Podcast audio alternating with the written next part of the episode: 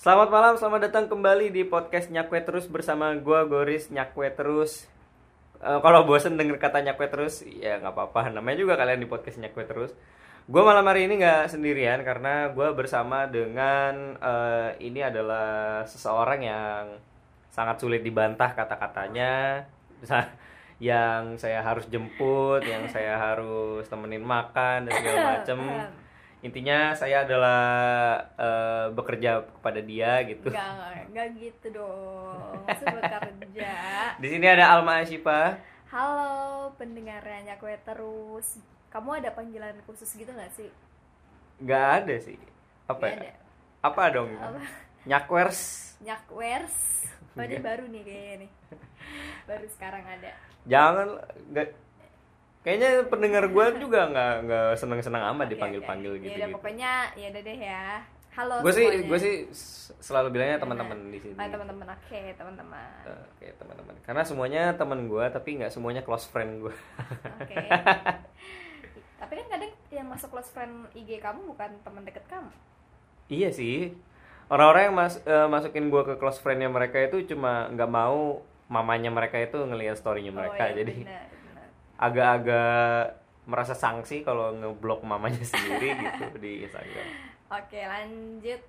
Lanjut Ya, jadi kenapa ada Mbak Alma di sini karena Hmm. ada sebuah pengalaman yang pengen gue ceritain.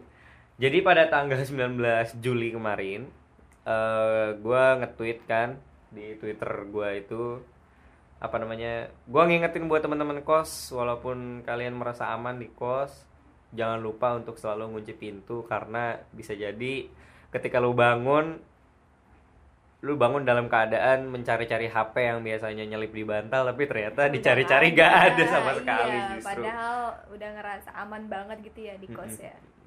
Oke, berarti kamu baru-baru ini sedang terkena musibah ya? Ya, ini bisa Musibah. dibilang musibah banget sih. Mm. Jadi mungkin gue ceritain aja ya. Ya. Jadi nanti eh, Mbak Alma ini dia juga punya pengalaman. Oh iya, jadi eh, tujuannya podcast berdua ini sebenarnya karena kita punya pengalaman yang sama ya, kebetulan sama. Iya.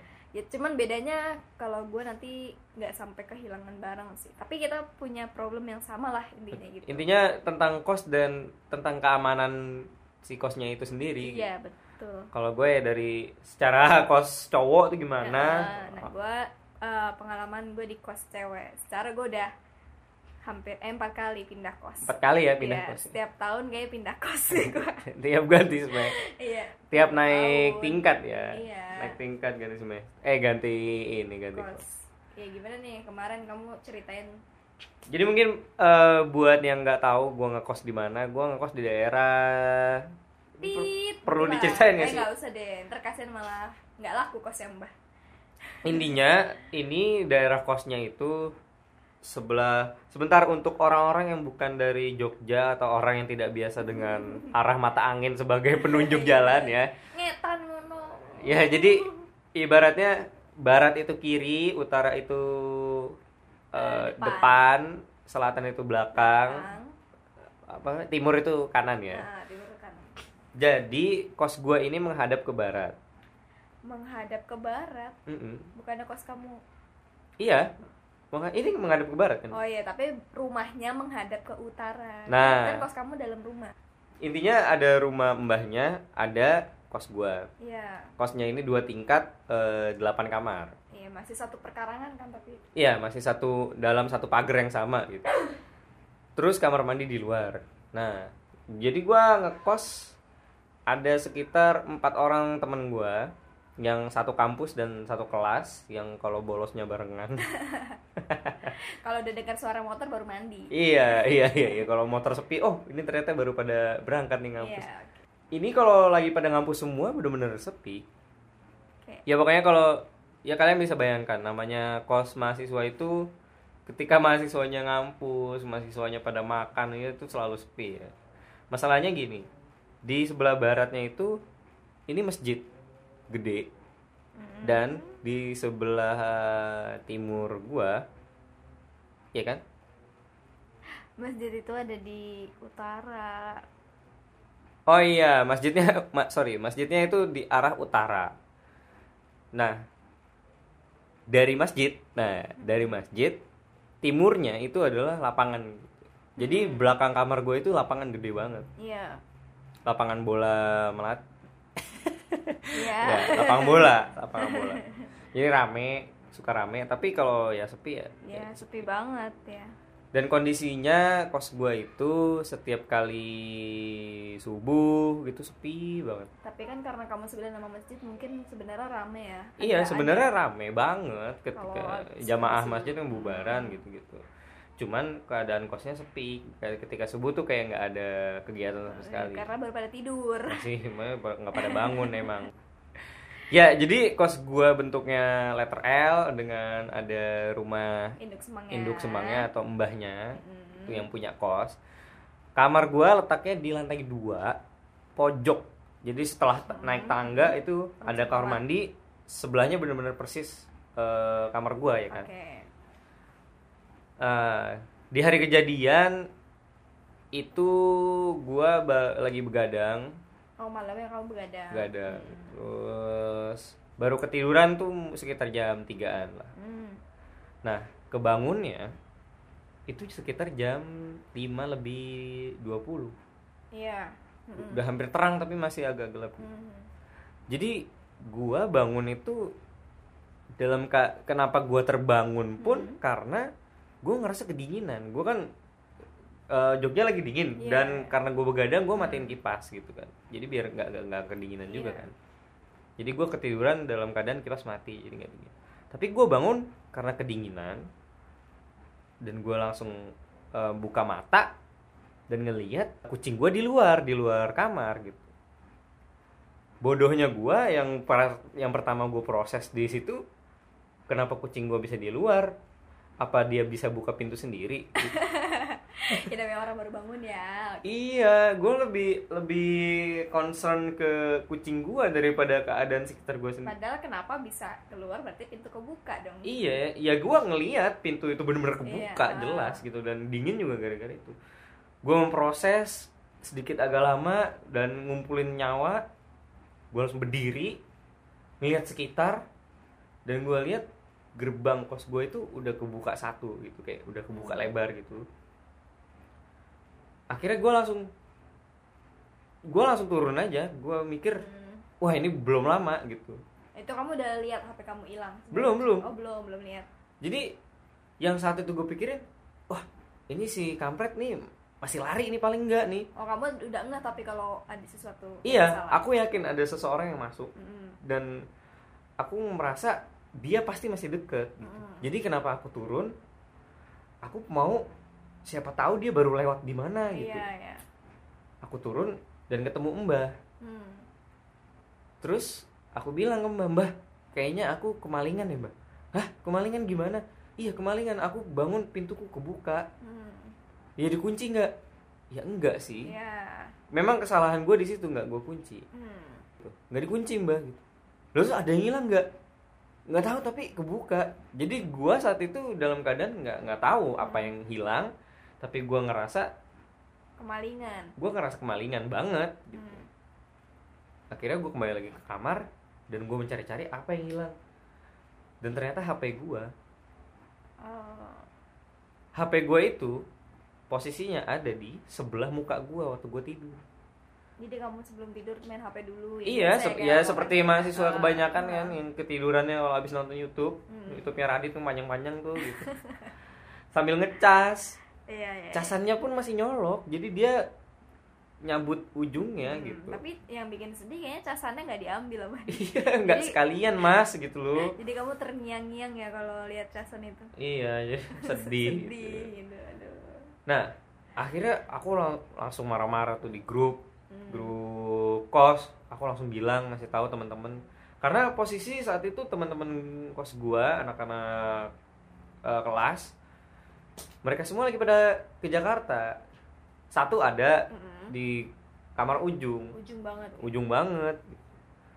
Dan kayaknya dia nggak kenapa-kenapa Belum karena bangun belum bangun dan pintu nggak kebuka. Dan gitu. ada temennya. Dan dia sedang ada temennya gitu yang Hmm. nginep di sana gitu. Terus diingetin sama si Ilham.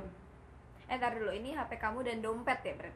tak dulu oh belum tahu kamu belum belum Oh, sadar belum. kalau dompet itu hilang Oh, yang iya. pertama aku tahu tuh wah ini HP nih ha- ini HP nih Hmm. aku langsung buka laptop buka line dari situ marah-marah di grup kos dan Ilham bilang coba lihat dompet lu gitu terus wah gila gue baru sadar dompet gue juga nggak ada Hmm. jadi gue langsung ngontak semuanya ngontak Mbak Alma juga. Langsung bilang HP aku hilang gitu. Hmm. dia malah bilang ah seriusan kamu bercanda. Waduh ya Allah. Aku kira ngeprank. Untuk apa saya? Pagi-pagi udah ngeprank. Berbohong. Ngapain juga gitu loh. Cuman ya udah dia langsung dateng langsung ini gimana gimana gimana? Gitu.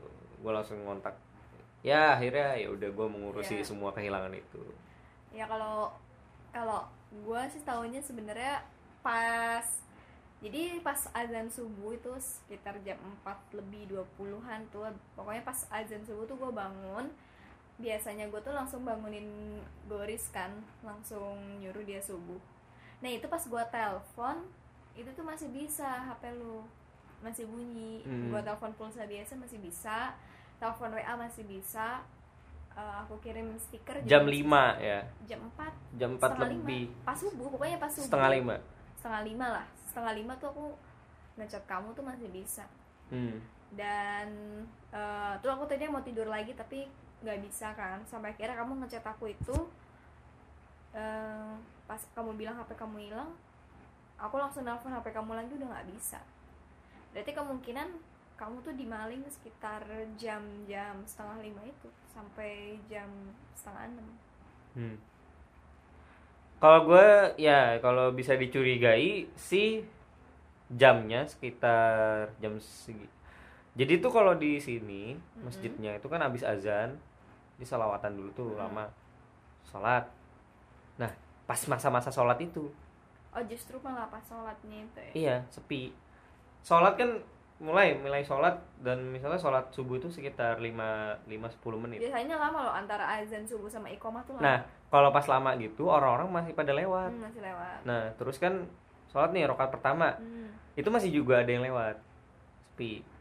Terus masuk rokaat kedua, itu udah nggak ada lagi yang masbuk, udah nggak ada lagi yang gabung ke masjid Hmm. gitu. Sampai sekitar lima menit setelah sholat, itu biasanya sepi ya banget nget nget nget karena ya kan udah nggak ada yang ngejar ke masjid dan udah nggak ada yang keluar lagi nggak ada yang keluar dari masjid. Hmm. Jadi sekitar 10 menit spare waktu yang dia punya. iya dia cepet banget ya berarti ya Mm-mm. Makanya kenapa dia cuma bisa ambil eh, HP dan Sama dompet. Iya, padahal ad- laptop gua tuh terpampang di meja, gila nggak? Laptop, pentet, kunci motor. Uh, semuanya tuh kayak gampang gitu ya kalau sebenarnya dia emang bawa tas gede gitu iya. Dan kalaupun dia lebih niat lagi, ya makanya kenapa waktu bangun pertama yang langsung gue lihat itu luar, gue memastikan motor gua ada apa enggak. oh jadi kamu lebih khawatir itu ya Mm-mm. Karena eh ya namanya juga subuh kan. Mm. Orang kan pasti pada fokus misalnya yang sholat di rumah ya sholat di rumah, yang di masjid ya udah di masjid aja Hmm. gitu. Kalau ada yang ngeluarin motor dari kos ya nggak ada yang tahu juga. Iya jadi intinya kamu baru sadar tuh jam setengah enam ya Iya. Hmm, terus langsung kita ke kantor polisi Ya. kamu ke RW dulu ke Ke RT, Pak, Pak RT-nya udah berangkat ke Iya. ini ke tempat dinasnya dia terus paling nanti sore baru balik gua ke Pak RW Pak RW-nya bilang ke Pak RT aja. Loh, tapi Pak RT-nya nggak ada Pak gitu. Oh ya udah nanti nanti sore gitu. Hmm, ya udah kalau gitu. Kira ngurus-ngurus segala macem kantor polisi. Ke polisi gue langsung nelfon orang tua gue langsung minta kirimin uang nebeng ke rekeningnya Mbak Alma. Iya, sebenarnya ngurusin ke kantor polisi ini buat surat-surat karena di dompet Iya. kamu banyak surat berharga ya kan. Yang dan susah tuh itu sebenarnya tahu. iya iya iya iya. soal HP kan HP gue kan Huawei. Huawei ini kan udah udah jelek maksudnya terkesan jelek juga gitu maksudnya gue juga pernah bilang ah mau ganti HP ah tapi masa Oh. ternyata begini cara ganti HP Iya mungkin kayak oh lu mau ganti HP nyoh langsung dihilangin gitu iya iya dengan cara gitu nah lanjut selanjutnya ini ada cerita dari Mbak Alma pengalamannya Mbak Alma di kosnya dia. Coba Iya. gimana ya? Ceritain Iya kalau tadi kan dari versi kos cowok ya. Kalau kos cewek sebenarnya gue udah ngalamin ini udah lama sih udah dua tahun yang lalu. Ini kos pertama gue pas pertama banget hmm. pindah ke Jogja waktu ngerantau itu. Adalah kosnya di daerah Jalan Palagan sana. Itu kejadian jadi udah dua kali dua kali gimana kos gue tuh udah dua kali dimasukin dua kali stranger. itu ya stranger ini masuk Hmm. itu masuk kos atau ke kamar lu dua kali apa gimana Eh, ke kos ke, Ke kos. kamar gue sih baru sekali jadi yang kedua apa yang, yang pertama kedua. yang kedua Nah jadi gue ceritain dulu ya kayaknya kondisi kosnya tuh modelnya hampir mirip kayak kosnya Goris Jadi ada rumah induk semang tapi induk semangnya nggak ada di sana emang hmm. cuma Ada- dikasih Kayak ada rumah tapi Eh, eh. tuh penjaganya nggak 24 jam lah. Mm-mm. Penjaganya nggak ada 24 ya jam. kayak pagi datang sore pulang gitu lah Hmm. ya Bentukan kosnya itu ya kamar kos depannya halaman. Jadi bukan Hmm. rumah gitu kayak kos petakan. Waktu itu kamar gue di paling pojok juga. Hmm. Eh, sebenarnya enak sih kamarnya deket pagar dan deket luar. Gue mikir tuh tempat paling aman karena deket banget sama luar kan. Ya dan itulah kenapa malingnya mungkin pas kejadian pertama gak berani datengin kamar gue karena? Karena paling pojok dan paling deket sama pagar. Jadi itu dulu kan pagarnya belum tinggi. Hmm. jadi kalau ada cowok di sana pasti kan kelihatan banget dong dari luar kalau ada yang oh iya iya iya iya. Iya gitu. Jadi mungkin dia nggak mau ke sana waktu awal-awal. Hmm. Nah, gue langsung ceritain aja ya kejadiannya tuh. eh yang pertama itu gue taunya kejadian pertama itu sekitar bulan Oktober 2000 2017 eh 2000 iya 2016 2016 baru berapa bulan di sana eh ramai di grup. Itu katanya eh, mbak ini tamunya siapa ya? Kok malam-malam ma- main ke kos ngetok-ngetok kamar saya. Loh kok ada tamu cowok jam itu sekitar jam setengah satuan malam lah jam 12 jam setengah satu malam. Tamu? Maksudnya tamu. Oh, di- tamu. dianggapnya tamu. dikiranya tamu. Ini tamu siapa karena sih? udah di dalam iya karena naik ke atas hmm. naik ke atas bahkan dia sampai berani buka buka pintu cekrek gitu Hmm. Heeh, dan emang nggak dikunci nah untungnya mbak kos yang kena sial stranger ini gue bilangnya stranger ya karena dia nggak maling sebenarnya Iya iya. Dan Hmm. kita nggak tahu nggak dia tahu dia siapa. siapa jadi gue bilang stranger aja nih ya udah eh, mbak mbaknya eh, langsung bilang ngapain mas tapi nadanya nyolot gitu loh Iya. ngapain mas oh enggak saya cuma nyari teman saya gitu terus dia pergi udah gitu doang Jam berapa itu? ya itu jam setengah satu malam Hmm. terus akhirnya ramai tuh langsung pada keluar cerita ya biasalah kayak orang-orang yang habis ada kemalingan Mhm. gimana mbak gimana Iya iya iya iya. iya. eh ini tadi tuh saya lagi ini ini ini, ini gitu oh saya pikir ini nih ya pokoknya nggak cuman satu orang yang disambangin Hmm. banyak Hmm. jadi pertama kamar eh, yang di bawah baru dia ke atas Iya iya. tapi dia nggak ke kamarku nggak Mm-mm. nggak sama sekali nggak nyentuh kamarku Karena kamar kamu agak agak, ujung, pojok dan ujung. agak luar gitu Iya iya iya. itu aku taunya karena setelah itu dua minggu kemudian itu tuh ibu kosa eh, manggil tukang CCTV disaksiin Hmm.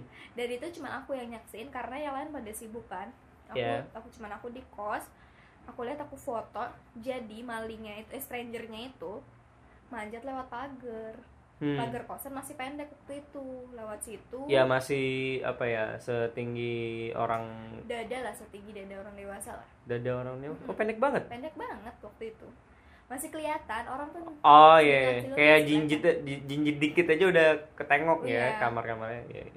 terus ya udah karena eh, lihat ih serem banget dong dia ternyata tuh awalnya tuh kayak cuma ngetok-ngetok ngetok-ngetok terus langsung buka engsel gitu langsung jegrekin pintu terus eh, bolak-balik Hmm. udah tapi dia pergi gitu doang baliknya lagi pun dia manjat pagar dia nggak ngapa-ngapain Jadi bener-bener kayak kalaupun dilihat selain orang ini stranger dia juga strange gitu ya. Kelakuannya tuh aneh gitu juga. ya. aneh banget ya nah ya pokoknya eh, itu yang Pertama. pertama. eh aku lupa deh itu tuh jam setengah lima mal eh so apa setengah lima subuh apa jam 12 soalnya dua kali kejadian kan Hmm. oh kayaknya yang itu tuh jam subuh Iya. subuh yang pertama tadi yang aku ceritain Hmm.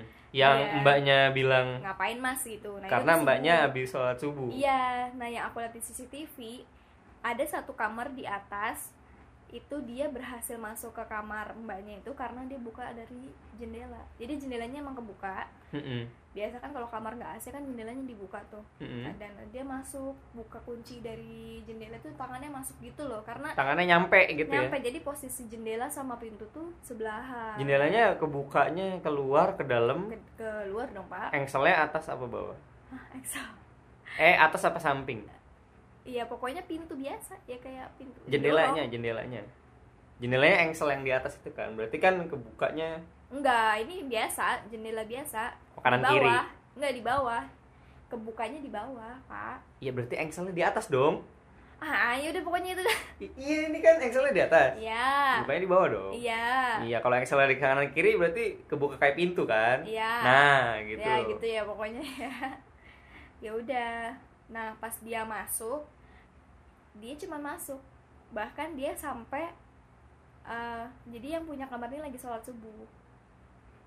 Dia lewat di depan mbaknya yang lagi sholat ini, tapi nggak ngapa-ngapain. Terus keluar lagi. Mbaknya yang lagi sholat ini ya ketar-ketir gitu loh, langsung panik gitu. Terus rame-rame di grup, ya udah.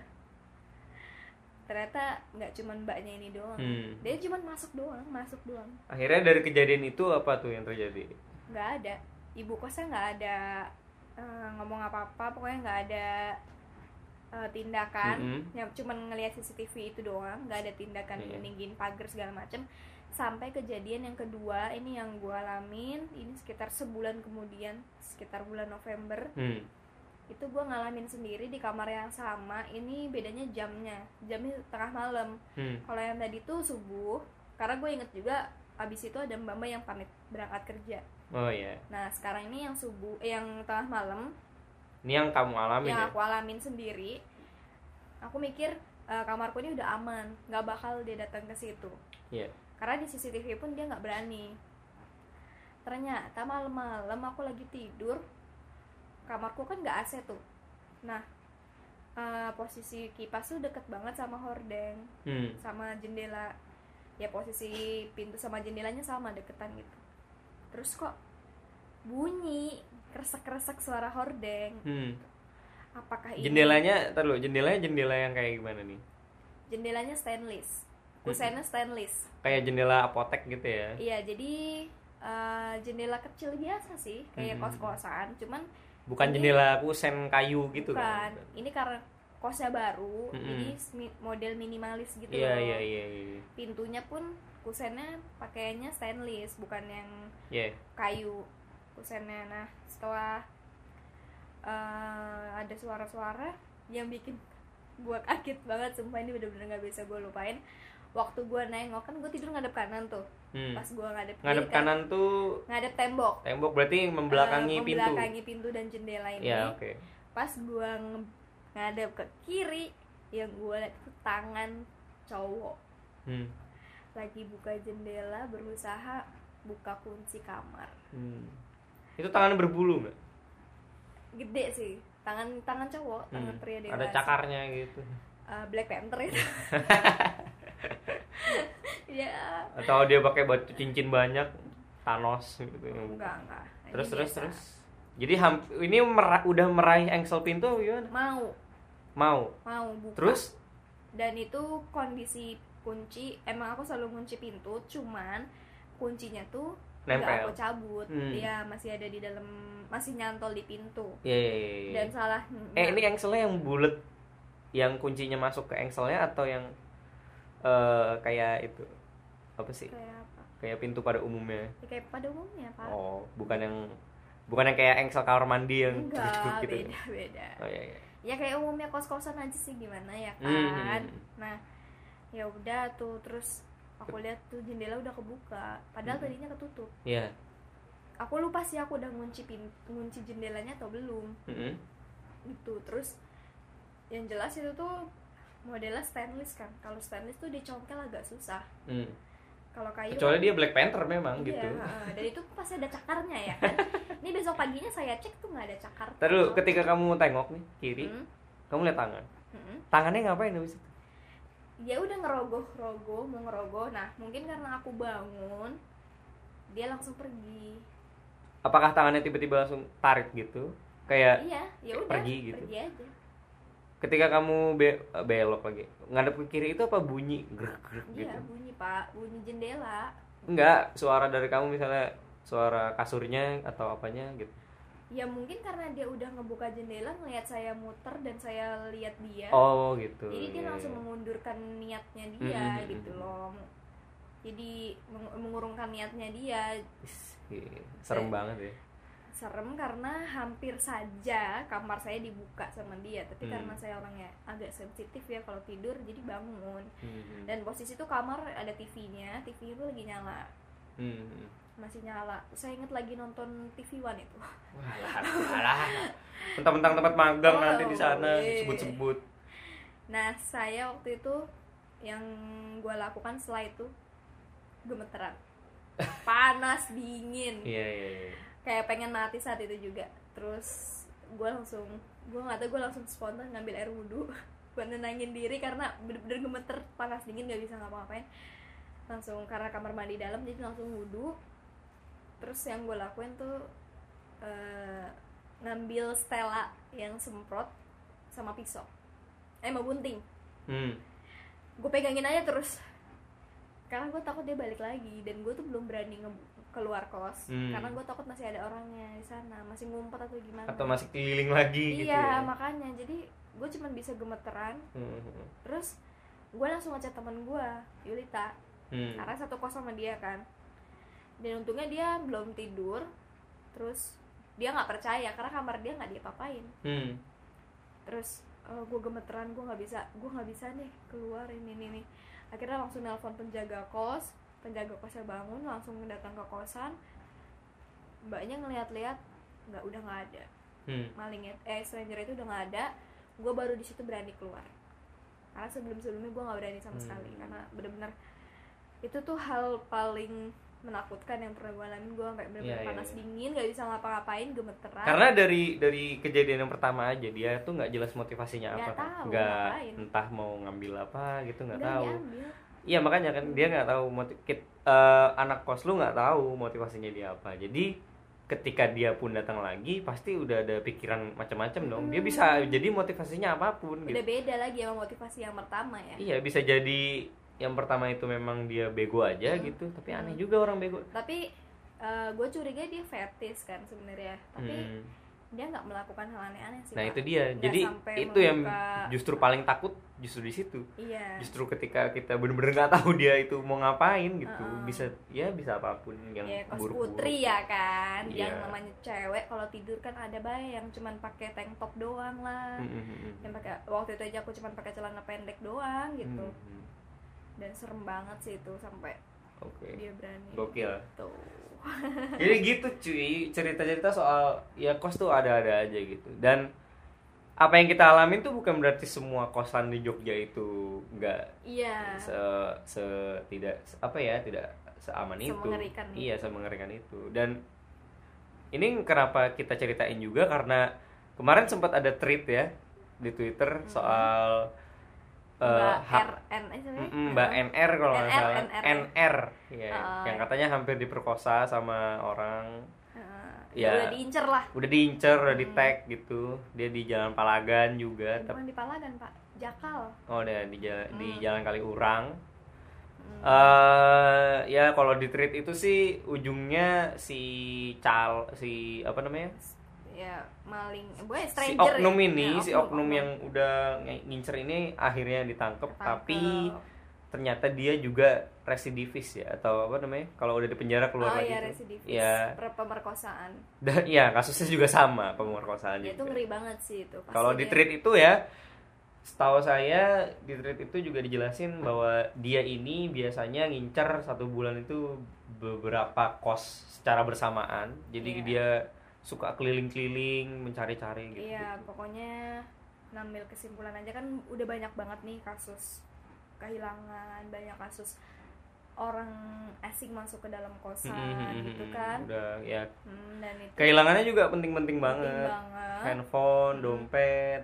atau apa yang sering tuh suka di twitter banyak banget yang eh, please tolong help banget nih Hmm, laptop isinya iya. skripsi gitu gitu Oh. dan ini juga saran aja nih buat semuanya yang ngerasa eh, mungkin ada file penting gitu ya. Mulai dari sekarang coba di ini sih. Gue juga waktu kehilangan HP itu gue langsung pikir-pikir apa ya file penting di sana? Ya meme. Mem iya meme meme lucu yang gue udah aduh udah gue kumpulin udah gue ya ya udahlah. Ya udahlah ya. Iya jadi mungkin karena banyak banget yang udah kasus kayak gini kayaknya udah nggak ada alasan deh buat nggak peduli sama kamar sendiri. Betul betul. Ya emang emang nggak semua kos itu eh, jadi sasaran empuk tapi bukan nggak mungkin. Kalau misalnya kos anda menjadi target dari orang-orang jahat. yang, ya yang tidak bertanggung jawab. Ya karena balik lagi ya di kasusnya kamu tadi kamu udah percaya banget kan Wah, gila, kosan udah- kan? gokil. Gue tuh ya di kos ini gue per di kos gue saat ini gue tuh bahkan pernah jadi jam 8 tuh gue udah tidur gitu. Tapi dalam keadaan pintu setengah kebuka. Hmm, jam 8 malam? Jam 8 malam. Hmm, sampai jam setengah 11 gue baru kebangun lagi. Ya udah nggak kenapa kenapa sebelah muka gue itu HP di meja ada laptop gitu ya udah sepi aja cuma kucing gue lewat-lewat doang. Iya dan itu dan itu juga masih kemalingan. Ada mbah kosnya pun masih kemalingan gitu Iya. kan ya. Gue juga waktu itu kasusnya udah ada CCTV hmm. Masih kemalingan. Iya iya. Gitu loh jadi kayaknya udah apa namanya udah seharusnya sih kita Hmm. aware sama lingkungan sendiri gitu Kalau gua sih akhirnya sekarang pintu gua gua tambahin slot lagi. Mm-mm. Jadi kan kun- Grinder. gua itu biasanya cuma ngunci itu cuma kunci slot. Masalahnya jendela itu nggak selalu gua kunci, nggak selalu gua slot juga karena panas takut kepanasan banget. Mm. Terus juga kucing lu ke mana-mana justru karena Keluar masuk. kucing takut keluar masuk ditutup. ya Gitu. kuma kalau kuma kan. Kalau Kuma kan udah gede. Waktu itu sih aku buka biar dia gitu kan? Iya, aku buka biar dia nggak berisik minta keluar apa masuk. Cuman akhirnya sering aku tutup karena dia masuk lagi bawa tikus gitu kan. Jadi gue males. oke Itu akhirnya gue tambahin slot lagi Hmm. supaya misalnya bagian slot yang bisa diraih itu kebuka gitu dia oknumnya ini lewat jendela gitu ngebuka deh Hmm. ya masih ada slot tambahan yang nggak bisa dia jangkau lah Iya pokoknya di bawah banget atau di atas banget ya Mm-mm. gitu. Nah kalau dari kos aku itu, ini setelah kejadian kedua yang aku alamin, itu ibu kosnya baru bertindak.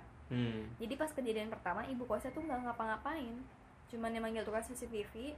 Nah yang kedua ini baru deh, ibu kosnya ini masang kunci tambahan dan tinggiin pagar.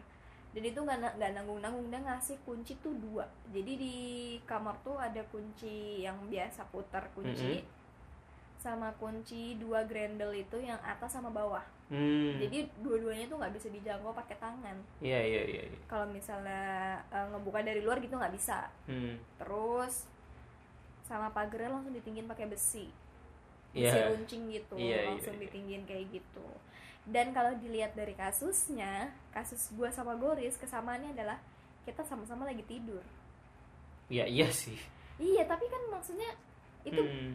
nekat rawan banget dong nekat Hmm. banget dong Hmm. kitanya lagi nggak di luar oh iya bener bener dan apalagi iya kalau lu lu kan cuman eh, jarak lu dan pintu yang lagi di mau Hmm. dimasukin dia itu kan jauh lah gua ini HP gua nih persis di sebelah muka gua gitu si Hmm.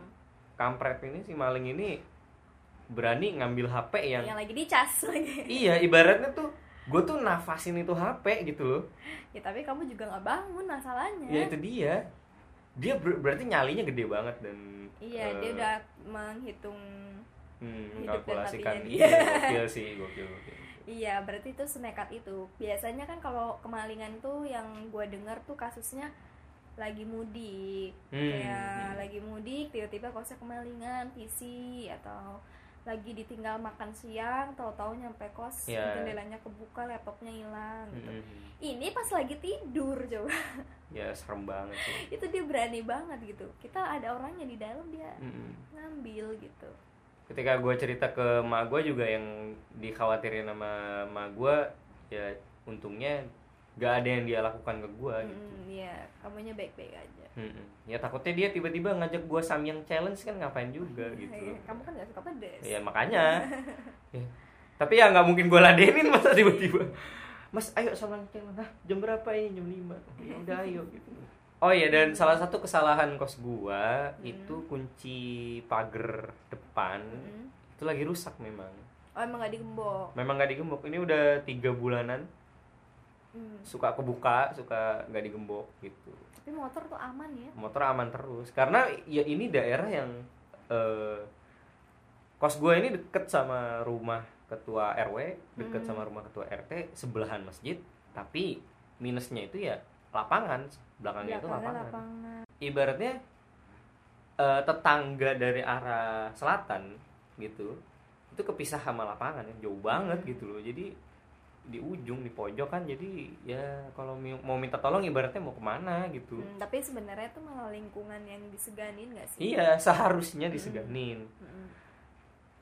tapi menurut lu ini gak sih kayak udah terlalu sering lah terjadi di dia nggak di Jogja aja sih mungkin di daerah-daerah yang Hmm, banyak kota eh, banyak kampus Hmm. banyak universitas dan banyak kosan Iya. Karena mungkin kalau kosan tuh kita kayak nggak bisa ngapa-ngapain dan kita sendiri kan. Hmm. Kalau misalnya di rumah itu kan serumah tuh banyak biasanya Hmm. empat orang lah ya kan iya iya iya ibu bapak anak itu pasti kalau bapaknya bangun anaknya tidur misalnya istrinya tidur Hmm. masih bisa dibacok tuh maling iya iya ya kan atau anaknya bangun yang lain tidur kan bisa teriak Hmm. lah kalau kita sendiri kan kita mau gimana coba dan juga yang gua sayangkan tuh eh sayang banget sih ini yang kayak warga sekitar juga kurang gimana gimana Hmm. gitu mungkin karena balik lagi karena kos jadi mungkin warga merasa bukan bukan bagian dari mereka juga atau Iya. juga salah dari kitanya yang nggak sowan ke mereka jadi mereka nggak bisa Hmm, gimana gitu ya iya nggak nggak ngerasa terikat sama kita gitu jadi kayak itu bukan urusan gua gitu. Hmm. paling juga ujung-ujungnya nuduh orang dalam iya selalu sih itu orang dalam gitu teman Hmm. sendiri Hmm. atau apa gitu Tapi btw gue eh, sempet banget mengira ini orang dalam. oh iya kamu kayaknya harus cerita gimana akhirnya kelanjutan kasus ini Terus terus, Eh, ya gue sempet mengira ini orang dalam. Apalagi Mbah juga langsung bilang, oh ini orang dalam gitu. Tapi gue langsung meragukan ketika di hari itu siang-siang ya, siang-siang ya, itu ada orang yang nge DM gue. wah ini nih yang di luar Ini di luar Ekspektasi kita. banget ya. ya. Kita udah bingung mau ngurusin kartu segala macem, surat-surat. Terus di ujung, eh, halo, ini betul dengan Goris Arkan Masena dari Jakarta kuliah di MMTC gitu. DM-nya isinya gitu. Gue lihat yang nge-DM ini akunnya kayak akun bodong gitu.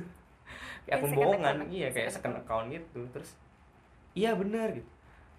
Terus dia memperkenalkan, memperkenalkan diri dan akhirnya dia bilang, "Eh, saya menemukan KTP, kartu tanda mahasiswa dan ATM Mas di daerah eh, Sarjito. Sarjito. Wah, Gua langsung- jauh banget Iya, jauh banget dari tempat gua Hmm. gitu. Terus kayak wah ini mah bukan bukan orang dalam juga sih. gitu. tapi nggak menutup kemungkinan sih sebenarnya. Memang selalu tidak menutup kemungkinan karena kita juga nggak tahu siapa yang sebenarnya ini Iya. kan. Nggak ada CCTV juga. Hmm. Ya udah. Jadi dia bilang dia menemukannya itu jam sekitar jam setengah tujuh pagi, Hmm. which is satu jam mungkin Setelah kejadian. setelah gua sadar dan dia baru ngontak gue itu jam jam 11 jam 10 ya gitu deh jadinya iya pokoknya intinya ternyata masih oh iya dan ini, ATM-nya dalam keadaan bengkok ya Iya, masnya ini katanya jam segitu tuh dia lagi mau cari sarapan tapi ke ATM dulu. Pas dia lihat di tong sampah ATM itu ada banyak kartu ya Hmm. kartu Tong sampah ATM-nya BTW yang di samping ATM persis itu Iya, yang kayak segitiga satu. yang Hmm, kecil itu ya. yang- ya dan ternyata yang bikin kagetnya tuh nggak cuma ATM kamu Iya. Ada dua ATM BRI yang satu ditekuk, yang satu kayak hampir ketekuk juga. Hmm, itu nggak tahu punya siapa. Nggak ada namanya juga sih. Hmm. biasanya kan ada namanya ya di ATM tuh. Mm-mm. ini nggak ada namanya nggak tahu punya siapa itu. Yang itu seremnya sih gitu ya. Iya, jadi kayak kita jadi berasumsi bahwa oh ini orang ini bahkan be- berhasil eh, mengambil gitu dua kartu yang lain Hmm, sebelum mungkin setelah ngambil punya gua atau se- sebelum ngambil punya gua hmm, atau itu mungkin ya mungkin dari sehari-hari yang lalu gitu iya dan tahu. ini nggak ada dompetnya ya Hmm, cuma ada. isinya doang Jadi, isi dompetnya STNK gua masih berkeliaran berkeliaran di mana-mana gitu. dan dompetnya juga iya jadi dan HP-nya juga sih. Jadi barangkali Anda menemukan di online-online ya HP Honor warna biru. kayaknya lebih ini SNK kamu deh sama SIM kamu Iya, lebih bahaya sih. Hmm, ya pokoknya intinya Mas UGM ini baik sekali Baik pokoknya baik. banget. dia mau ngembaliin kita juga tadi awalnya kayak jangan-jangan dia nih yang ngambil ya kan pas ketemu orangnya ternyata orangnya nggak mungkin sih kayaknya. Hmm. Ya, jadi sarannya, Mm. sarannya pertama ya mungkin kalau untuk kos-kos. Ini buat yang cowok-cowok nih, Mm. kosnya sarannya ya lu hati-hati, Bro. Karena anak kos tuh biasanya kayak gitulah, apa sih suka sembarang gitu, Hmm. apalagi anak cowok. Ya, lu lah harus lebih hati-hati kalau gembok kosan lu rusak, lu minta ganti. Iya, kalau dari aku mungkin ya itu ya kunci tuh jangan ditaruh sebelahan sama Hmm. jendela kalau misalnya model kosnya kayak gitu jangan ditaruh atau mungkin kamu boleh taruh tapi di jendelanya itu dipasangin lemari mungkin ya soalnya pernah ada yang saran ke aku eh, jendelanya itu dikasih lemari Oh, jadi gak jadi kayak kalau mau masuk tuh tek gitu Kena kan, lemari. kena lemari gitu ya. Hmm, mungkin tapi nggak seluruhnya ketutupan lemari nggak mungkin lemarinya lemari tanggung gitu loh Oh iya iya jadi iya. bisa Jadi kalaupun misalnya bisa paling nggak nyenggol jadi Mm-mm. ada menimbulkan bunyi susah segala susah gitulah intinya. Terus apa lagi? Kalau cewek kayaknya Hmm. lebih banyak harusnya ya. Iya, yang satu itu. Terus eh, tapi kadang kalau misalnya kuncinya kita cabut, itu bisa diambil tuh lubang kunci kita pakai kawat. Hmm. Ya itu yang kasih sama Mbak RNR. NR ya. NR. NR itu pakai kawat jadi. Hmm. Itu bisa disolusiin emang dengan naruh kunci di situ nggak dicabut. Hmm. Tapi ya hati-hati kalau jendelanya sebelahan sama pintu, Hmm. lebih baik kamu pasang grendel kunci double sama kalau nggak di depan jendela tuh dikasih barang lah yang tinggi itu jadi supaya nggak nggak bisa ngambil masuk gitu dan kalau misalnya lagi tidur Hmm. dikunci jendelanya juga dikunci Ya ya mau nggak mau itu sih. itu harus sih Mau panas kayak apa gimana ya namanya tidur kan orang nggak tahu ya Iya, orang tidur untuk safety banget safety sih. kalau pergi juga ditutup dikunci gitu karena ya kemungkinan maling masuk tuh kalau Hmm. lagi nggak tidur ya pergi gitu. iya sih. Iya. Dan jangan lupa perbanyak doa. Doa Iya. itu penting. oke Baiklah mungkin itu aja eh, pengalaman solusi dan juga saran dari kita berdua. Yap. Mungkin kalau kamu punya pengalaman juga bisa kali di share aja gitu. Mm. Komen aja di Instagram gua nyakwe terus atau DM aja gitu. Gimana? Ntar siapa tahu kita ceritain lagi. Iya, sebenarnya waktu kemarin aku ngupload ke story banyak sih, nggak banyak, ada lah yang cerita tentang pengalaman dia juga di maling. Iya. Makanya ini sampai laptopnya juga dimaling. Iya. Kosnya pun lagi ada penjaganya. Bentuknya rumah. Iya. Itu bukan kos yang kayak kita yang depannya halaman loh. Iya iya iya. Itu masih kemalingan. Ya baik lagi ya, seperti kata Bang Napi, kejahatan terjadi bukan karena niat dari pelakunya, tapi karena adanya kesempatan. Waspadalah, waspadalah. Selamat malam, terima kasih telah mendengarkan. Salam nyakwe terus nyakwe setiap hari. Dan Alma Asyifa, kita pamit. Ya, dadah.